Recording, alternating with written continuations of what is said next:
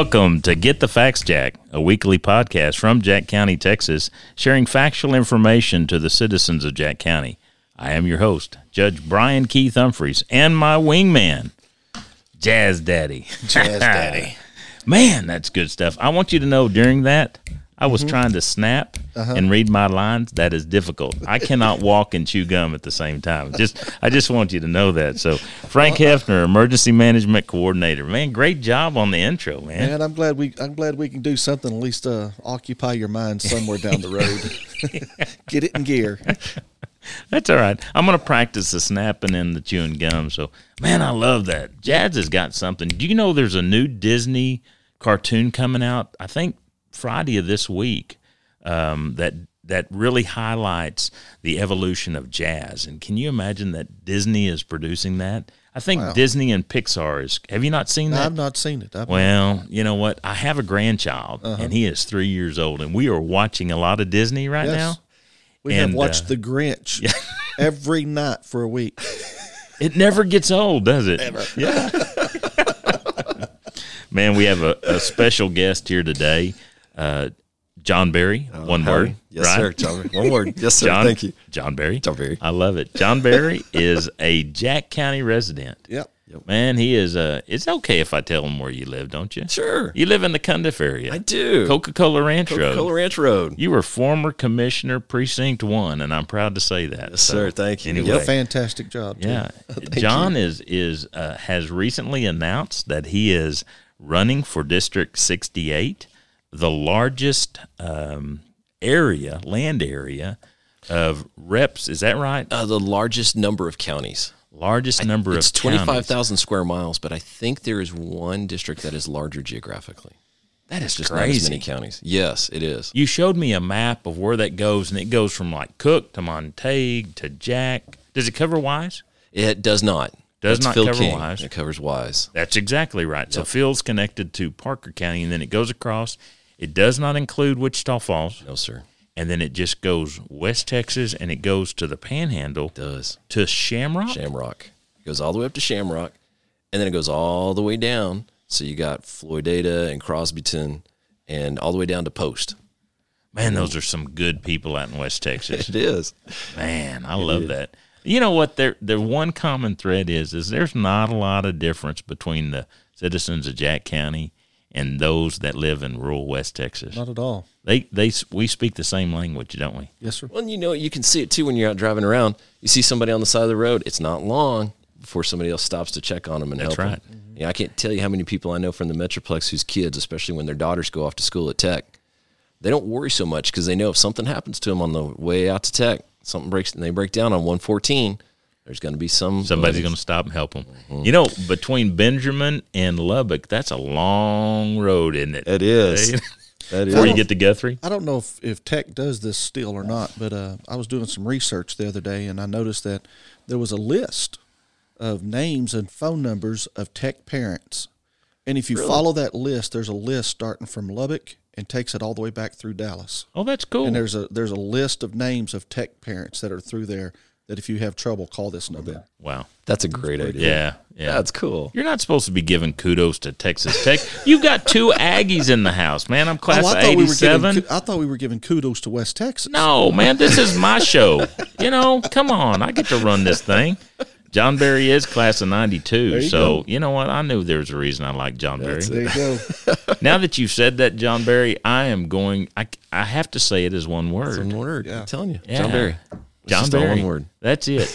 well, anyway, it's a, it is so good to have you on our uh, podcast. Thank you. You know, I, I, I try to say this on each of our episodes. This is our way to get factual information out to our community.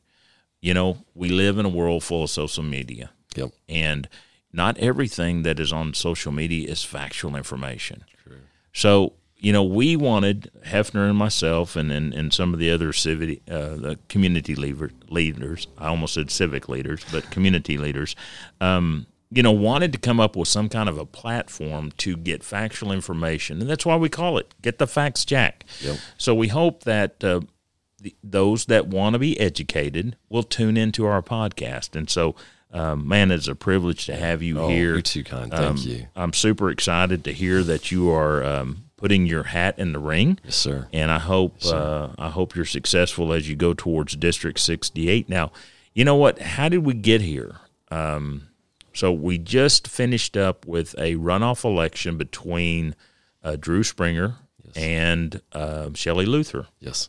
And so, because our former representative um, is moving on to Senate Senate District 30, Yes. Uh, Drew Springer is our new senator. So that created a vacancy in that office. Yes. And so um, it is going to be. Have have they announced when the election will be? Not yet. That's a really good question and really a common question. They have not announced it yet. They have to certify the votes. So waiting for every county. There's 14 counties in that Senate district Okay. to canvass and certify their votes. Once they have done that and submitted it to the Secretary of State, then the Secretary of State will certify it and the governor will certify it. Once that vote is certified, that's when the governor can then call for a special election. Okay, that makes sense because I'm going to post for the Commissioner's Court agenda. That's going to be on our discussion Monday uh, following Christmas. We will come back and Commissioner's Court will make that decision of when we will canvass or certify the vote of the runoff election. Yeah. And then once we verify it, certify it, then we report through our elections administrator to Austin, which makes sense. It's going to go to Secretary of State. Yep. And so at that point, they'll make the decision. So it, but it's probably going to happen relatively quick. Yes. Um, and this, since session will start in January the 12th, there are some accelerated rules that give the governor the ability to call elections faster than normal. And so the, the campaign window is smaller than normal in this type of a situation. So it could be as soon as the last week in January. Wow. Is, You know, and That's fast. it is. And this will be probably what's called a jungle election, where anybody and everybody can put their hat in the ring, regardless of party affiliation. Okay. So you could have anywhere from two to 20 people running. And so as a result, that means we'll probably have a runoff election because to win in the general election, you must win 50% plus one. Okay. And with that many people running, that's, that's really tough to do. yeah. So more than likely, there is going to be a runoff election in this. Correct. What a crazy election year. It's like the year that will not end. I I mean, we have been in campaign mode and election mode Right. since 2020 is holding on. November of 19. Yeah. And That's crazy. you know, we remember when we kept hearing, okay, six weeks out till the Iowa caucuses, and Yeah. that was counting down. Iowa caucuses were in January, and then all right, here we go. And so we've been, it, it's been the election that will not end. Well, but you know, you didn't start Saturday. You've No. been you've been working towards this goal for for several months now. Yeah. I, Yeah. you know we've had some conversations about it and and so how did you get to this position? So what have you been doing beforehand to prepare for this? Because i know and i've seen some facebook posts that you've even started making your rounds. You've even started working before this and anticipating that drew did win. And that was a heated contest too. It was. and and early on, many people thought Shelley Luther was going to win it because she had a substantial financial supporter. she did. I mean, it was it was that was almost headline news of the amount of money that she. You know, the the common joke was is now we know what a Senate seat cost in the state of Texas, That's true. three point five million Yeah. maybe. So, but you know what? And I'm so thankful. I'm so thankful that um, the voters of District 30 um, did not buy into that. Yep. Uh, Drew Springer has been a tremendous ally uh, to Jack County, and he has helped us on multiple issues. And um, you know what? I'm I'm proud to have him as my senator. Oh yeah. And um, I will tell you, in a sel- selfish way, um, I need a representative to be that same guy I would like to be that guy. I really would. That, yeah. I I campaigned for him. I. So I guess we ought to back up. Um, I've been fortunate enough to uh, represent Jack County at the last three state GOP conventions as a delegate to the state GOP, and most recently at this uh, crazy GOP convention that was held in Texas and Houston, But the if you guys remember, the mayor of Houston said, "Nope, we don't want you. Don't come here." Well, the convention had to happen anyways. They, so there's the convention really is made up of three primary committees. There's a rules committee, there is a um, an issues committee, and there is a legislative priorities committee. And I was selected to serve on the legislative priorities committee. And there's one person on each of those committees from every senatorial district. And there's 31 districts in the state of Texas. So I was one of 31 people out of the entire state that was chosen to serve on this district. And on legislative priorities, we work to craft legislation that we would like to present to the legislators for the upcoming session on issues we feel are important. So on that committee, I served on the subcommittee that was regarding property tax issues. And we crafted the language to abolish property tax and replace it with an ad valorem tax. And that's what we're presenting to the legislature. So I got involved with that. Since the state convention was not allowed to happen in its large format because the the Republican convention in the state of Texas is the largest collection or largest gathering of conservatives in the country. There's over 7,000 people that attend this thing. And it's like Woodstock for conservatives. Right. Wow. And so, um, since we couldn't do that, Pat Fallon and Drew uh, worked together to host the. When you're in your convention, you have to break up into your caucuses by senatorial district. So they were able to arrange for their senatorial district to meet in Gainesville at the Gainesville Convention Center. Okay. Gainesville was a fantastic host. And when we were meeting there and we were talking there, and I was presenting the legislative priorities to my senatorial district to explain it to them and ask them how to vote, that's when Drew announced that he was going to run for Pat's seat. And because that is when Pat had been asked to take over uh, U.S. District 4 from John Ratcliffe.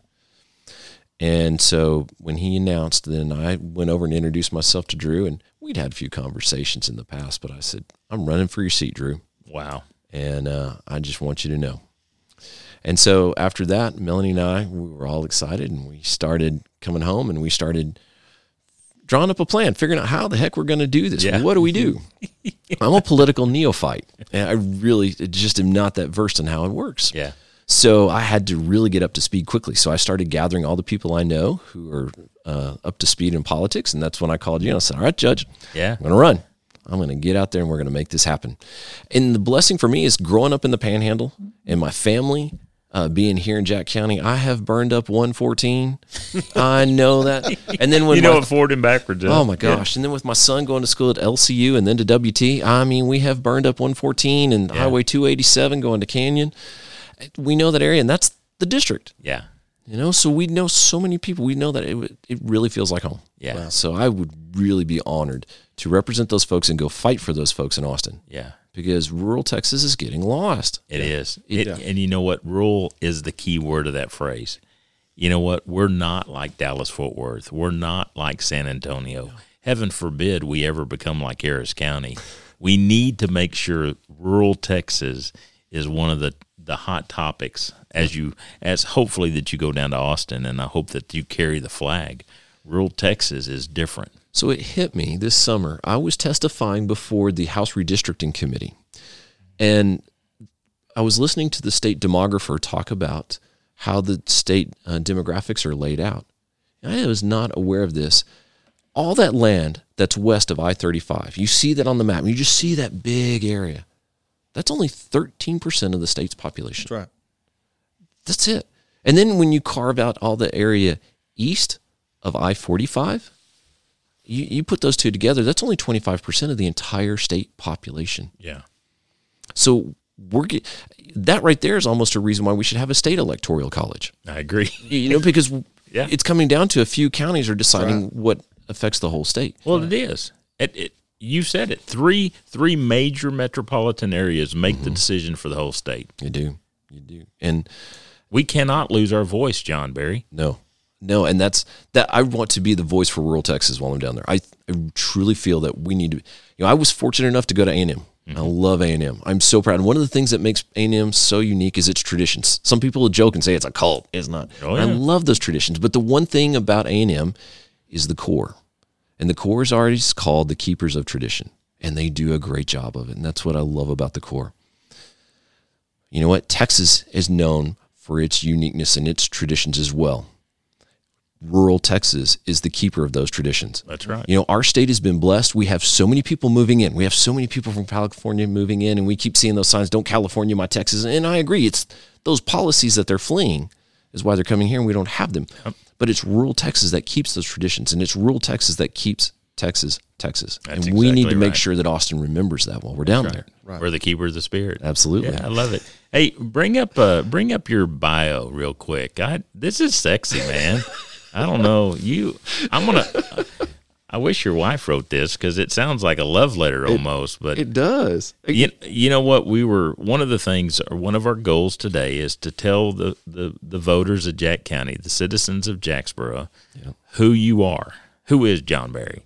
And you know what? We can spend 20 minutes talking about your history, but this bio is spot on. So Thank you. read this to us, John. I will. All right, let's see. John Berry was raised in the Texas Panhandle. He graduated high school in Plainview and went on to receive his bachelor's degree from Texas A&M University in College Station. While attending Texas A&M University, he met Melanie, who grew up in the New Braunfels area. Soon after, John and Melanie were married and moved to Houston for work.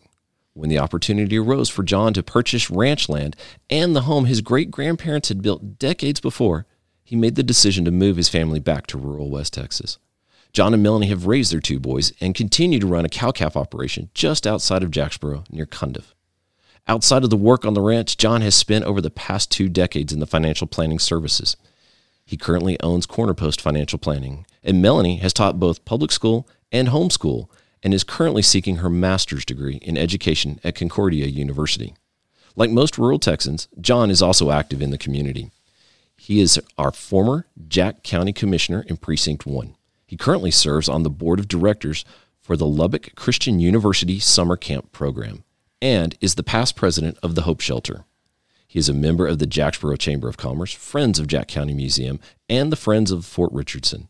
He has volunteered for other charities and nonprofits such as the Salvation Army and the Lions Club. John is a strong advocate for teaching our future generations about rural Texas living and values, working with the local 4-H as a, and as a Boy Scout leader. John and Melanie are active members and attend Jacksboro Church of Christ, where John most recently served as a deacon. And John and Melanie's two sons are both in college. Trey, their oldest, currently attends West Texas A&M University in Canyon, and Michael attends the Citadel, the military college of South Carolina in Charleston.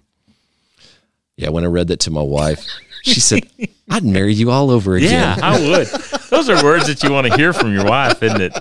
Gosh, that is sexy. Isn't it? It- Very, very well put, man. thank you. I love that bio. Oh, thank you. Yeah, it is beautiful. Yeah, I- it is. Yeah, I- um, So, what do you see? What are some of the major platforms? What are your major ideas? What are you running for?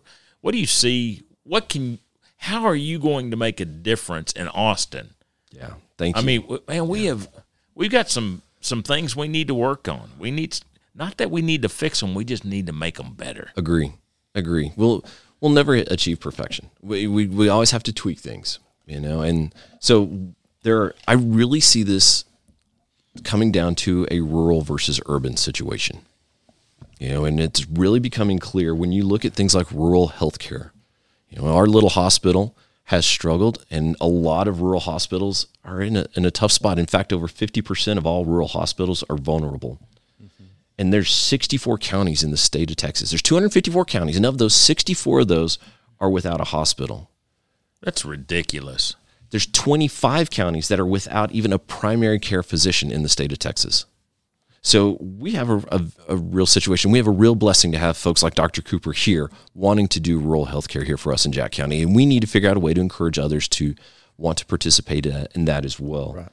You know, um, but that also leads us into another issue that really has come more prevalent for folks, and that's our infrastructure and broadband internet. Oh wow, You know, we it's been spotlighted during COVID. Yes. Yes. It really, so education foremost has really brought that to light. And that is important.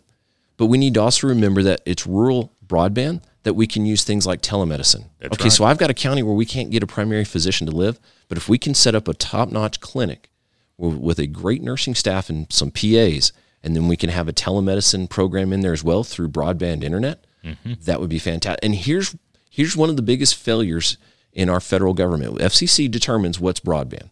So they break up the state into these quadrants, and and they're just like hexagons, and these all these hexagons cover the state. And if there's one person that's got access to broadband in this entire hexagon, well, then the entire hexagon is considered broadband. Yeah.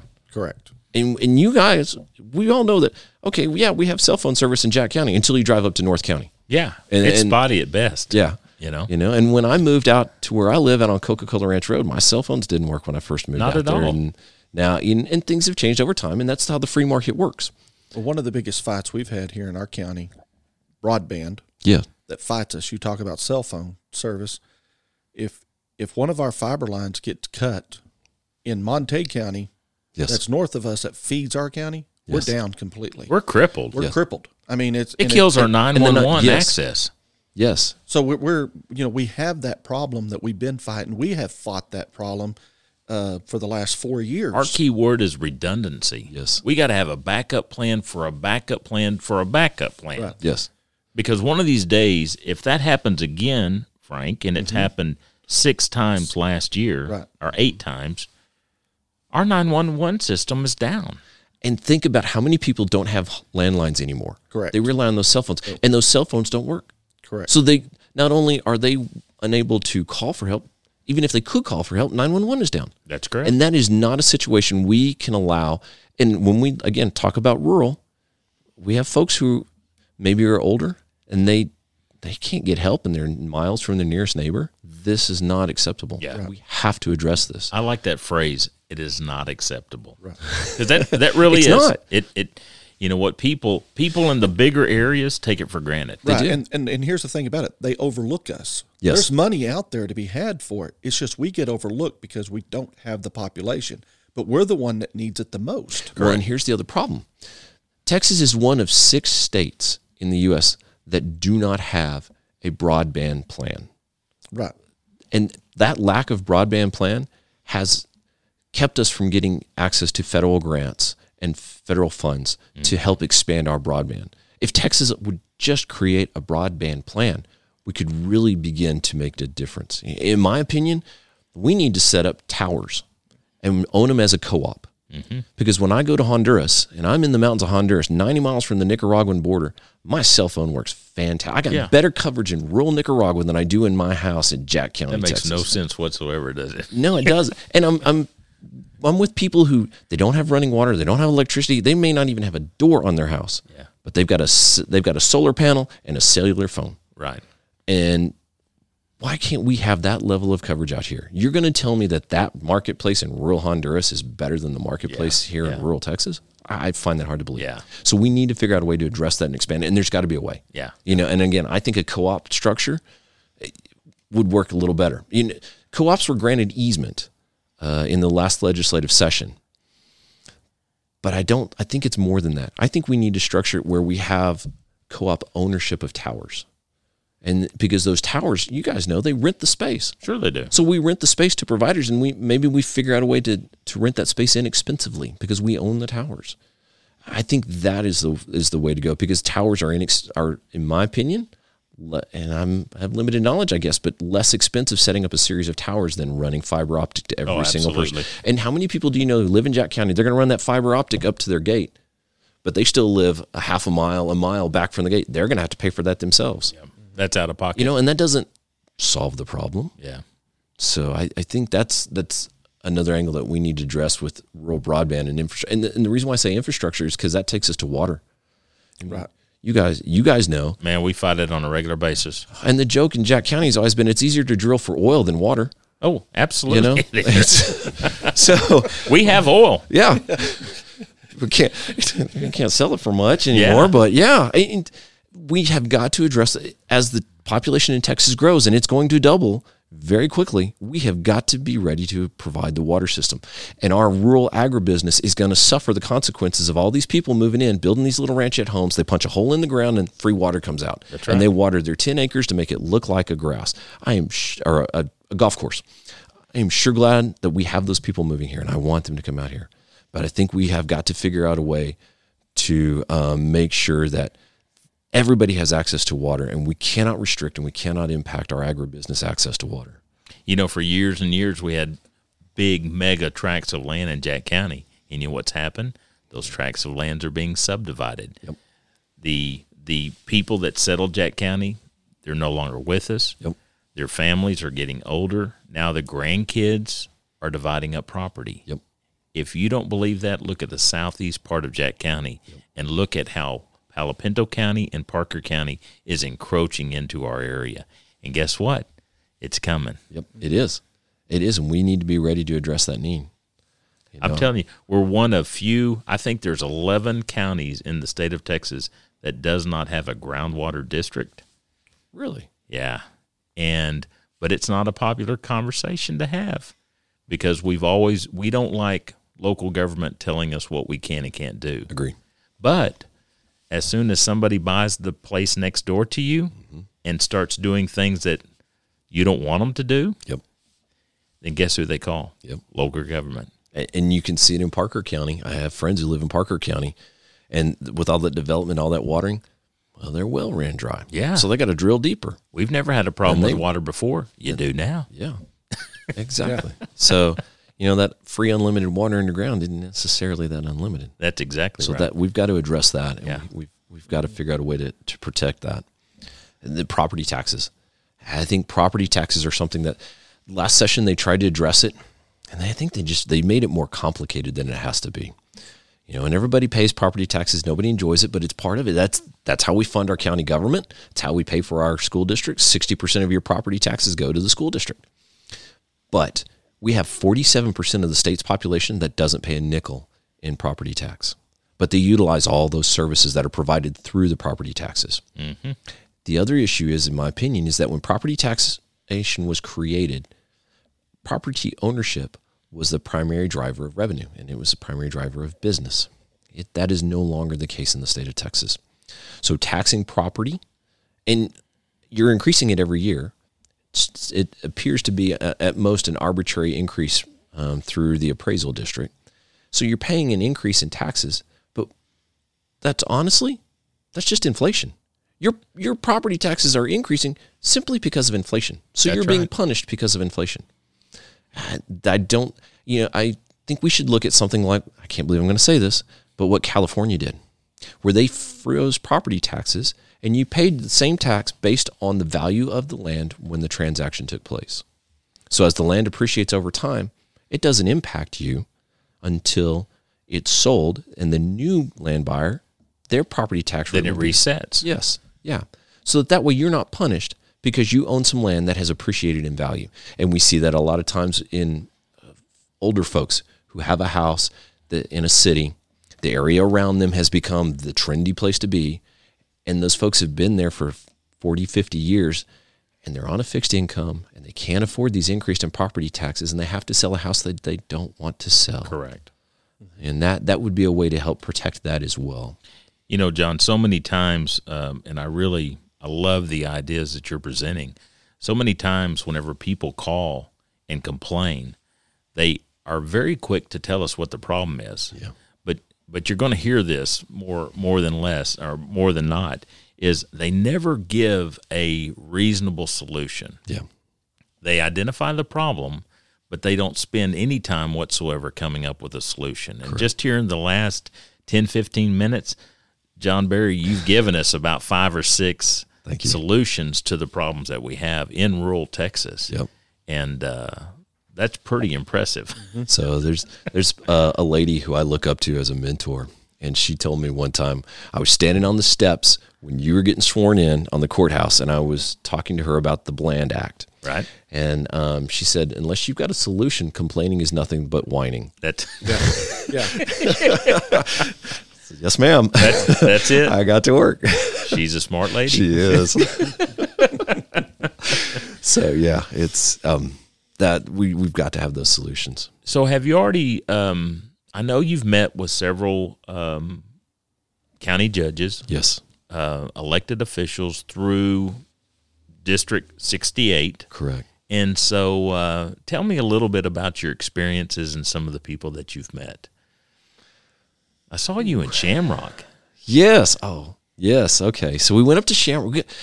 Oh, it was such a blessing that day. So uh, I, I, we were asked to come and visit. Uh, they've got a little uh, community boosters club there, and they they meet for lunch every Wednesday at the First Methodist Church. Oh, that's cool. And a 94 year old woman is cooks them lunch every day. Wow. And it was so good. It was ham. It was homemade. You walk in, you smell the homemade yeast rolls. Comfort food. Oh, she had greens. She'd made greens, and I don't like greens, but these were good. I had two Yeah. helpings of these greens. Yeah. And then a big old bowl of beans, and it was just you know served family style. You get you know, and we sat around, and it it's what small town Texas is. Yeah. We were sitting around talking, getting to know each other, and it was coaches and preachers and bankers all in one room, ranchers. We had a great conversation as I got to visiting and talking. They they were so proud of their town. And they took me around to show me everything, all the Route 66 memorabilia. Mm-hmm. How many? I'm, you guys have seen cars. You, You got bet. grandkids. So the gas station in cars that was modeled after after the Conoco gas station in Shamrock, Texas. that is cool. It is so cool, and they've got a lot to be proud of. And sure they do. so that we got to go to Shamrock and meet a lot of great folks in Shamrock. We've uh, visited visited with some great folks in Memphis, Texas. I don't know if you guys have ever been to Memphis. And, Oh, you bet. And Bunch then- of cotton growers. it is that dryland cotton. So we've met with all those folks, and then fantastic folks out in Throckmorton and Hockley, and um, in Haskell County, and in you know in Haskell County and in Haskell. Found a fantastic little boutique right on the square that my wife Ah, went cool. straight for, and it's a the lady who runs that boutique. It's called Missy's Boutique. You guys can find it online at Missy's Boutique in Haskell. She's got a fantastic sense of style. Really? I was floored at her styles. And my wife was just, and she keeps going back to the website and finds other stuff. And, oh, this is cute. Oh, And so, yeah. And website. And you mentioned Yes, how the website. Yes. the importance of, you know, uh, Broadband. financially, how that impacts our communities in rural Texas, the importance of that infrastructure of broadband. She shared with me she would not be open now if she wouldn't have put that website. She didn't. together. She had a little website when the COVID came, but when she, COVID really got bad and she had to close her doors, yeah. man, she developed that website. There's all kinds of great services, and she developed a website. She's got it up there herself, and she said she sells more. Her store now serves more as storage for her website Wow. That's pretty impressive. out of Haskell, Texas. Mm-hmm. Who would have ever thought? So yeah, it's it's super important. We've got to build that out. So yeah, I love that. Some fantastic people. Do not tell my wife that website page. called okay? Missy M I S S Y Missy's Boutique. Yeah. I know that Melanie and Karen will be talking soon. Yeah, So, you're right. man, Yeah, we've- John, we've, had you know we've we've been fortunate enough to have great conversations with uh, the represent all the bordering representatives. Um, they've they've been kind enough to share uh, guidance and ideas with us. Um, you know, we've when we've met with other uh, U.S. representatives, it's it's been a real blessing. Yeah, it's looking good. forward to it. You know, the next three weeks are going to be tough.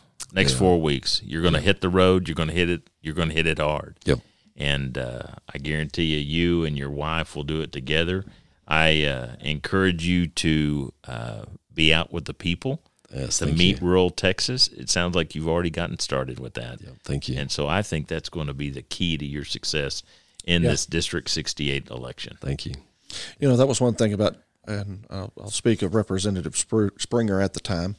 Um, that was one thing about him. He got out to the people, and he he he earned their vote. He did. and he did a wonderful job. He was one of the best I've ever seen as far as a representative getting out and meeting with the people. I don't think he slept, you guys. I one we all know what he did for our community in Perrin. Yeah. With their water issue. I mean, he stepped up and he got right in and he made a huge difference. So I, when I was in Post and I'm talking to the folks in Post, they're telling me about how at two in the morning he's in Post, Texas, outside a nursing home that's lost its roof from a tornado, on the phone with the governor, getting those people taken care of. Right. He drove from Muenster over to Post to help get that taken. He he's a good man. He really will do us well as a senator. Oh, I totally I agree, agree. with you on that. I, you know, and, and and people people question that he had to overcome that in his uh, Yeah. in his uh, run for the uh, Senate thirty seat. Is well, you've already been elected representative. Why would you want to be senator? Yeah. And it's because you can have a greater impact. Yep. That that in itself is a servant's heart. Yep. Yeah. I mean, it really is. It- John, I'm telling you, that's what we got to have in Austin. We got to have a voice. Yeah. Rural Texas must be heard. Yeah. Jack County has to be represented. Yeah. To I me, agree. that's a that's a key takeaway. I agree. Right. I agree. And I, yeah. And so you guys, if anybody's got my cell phone number, you're always welcome to call me on my cell phone number. And I'm keeping that. Um, you know, you can share it with anybody who's got questions because that's the only way we're going to get heard. You know, our the past senator Pat Fallon, man, he kept his, he would answer his text messages, he, did. would answer his calls. Pat, Pat was man, that guy's got some energy. I thought he was kidding because he uh, he said he gave out his cell phone, and I thought, "Oh, Pat, what are you doing?" Yep. And you know what? I've called him several times, and Pat will answer the phone. Yep. That just tells you his passion, Right. Yeah. Yeah. and he's going to be a huge impact as he goes on to something bigger and better. He will. He'll he'll definitely help us. So yeah, but we've got some we've got a great group of representatives right around us. James Frank up in Wichita Falls is a good man. I think who's done us a great job. You know, we've got Reggie Smith who's covering Grayson County uh, over in that area. He's he's I, he just finished his freshman year. I think he's done a really good job. We've got Jared Patterson down below him. Yeah. Representative Patterson. You got Phil King that's down in Phil is solid as Yeah. they get. Uh, You know, he covers Weatherford and Wise County and does a super job for them. he does, and he's Real good. he's just a, a genuinely good person. Right. You know, and Shelby Slauson just took Erath County and Hood County and Coryell County down there. And Shelby, you know, her husband has a roofing business and she's an attorney and she's she's a rock solid lady as well who will get in and fight. So we've got some good people in there already that we can work with. That's good. And Yeah. you know, I, I look forward to getting in there and the opportunity to work with them to help protect rural Texas. John Berry, Coca-Cola Ranch Road, Cundiff, Texas, former commissioner, Jack County. Man, I guarantee you. Thanks so very much for being part of Thank you. Get the Facts, Jack, our local podcast. And I greatly appreciate you coming in and visit with us and letting our citizens know who is John Berry. Thank you. District 68.